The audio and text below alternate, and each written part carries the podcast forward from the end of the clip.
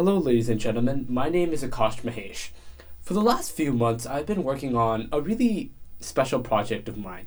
Um, I've been working on this podcast known as The Intimate Relationship Between Tamil Cinema and Politics.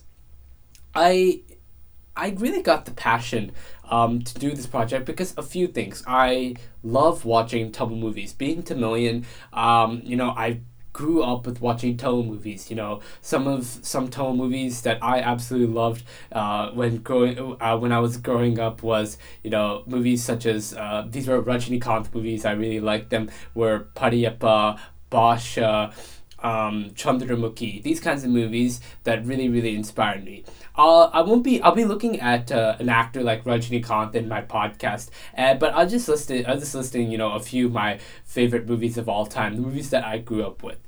So let me like go into the more deeper thing is why am I actually doing this podcast? So as I said before, I have a really like really big interest in Tamil cinema in general. I love watching Tamil movies. I like to watch them really, really often. Sometimes they they're really funny and everything like that. But recently, actually, about almost a year ago, I went to go watch a movie. It was uh, it was went by the name called uh, Kaala. Uh, this movie called Kaala was exploring some really really interesting themes. Um, basically, you have this this uh, sort of leader in uh, uh, this leader, he's from Tamil Nadu, but he's now moved to Mumbai, and he's the leader of this very, very huge slum. And um, this is uh, and this is actually the biggest slum in the world, known as Dharavi, the Dharavi slum. And he's sort of the leader in this slum, and kind of like uh, guides everyone. Everyone sort of looks up to him, and he's considered to be this almost fatherly figure to everyone.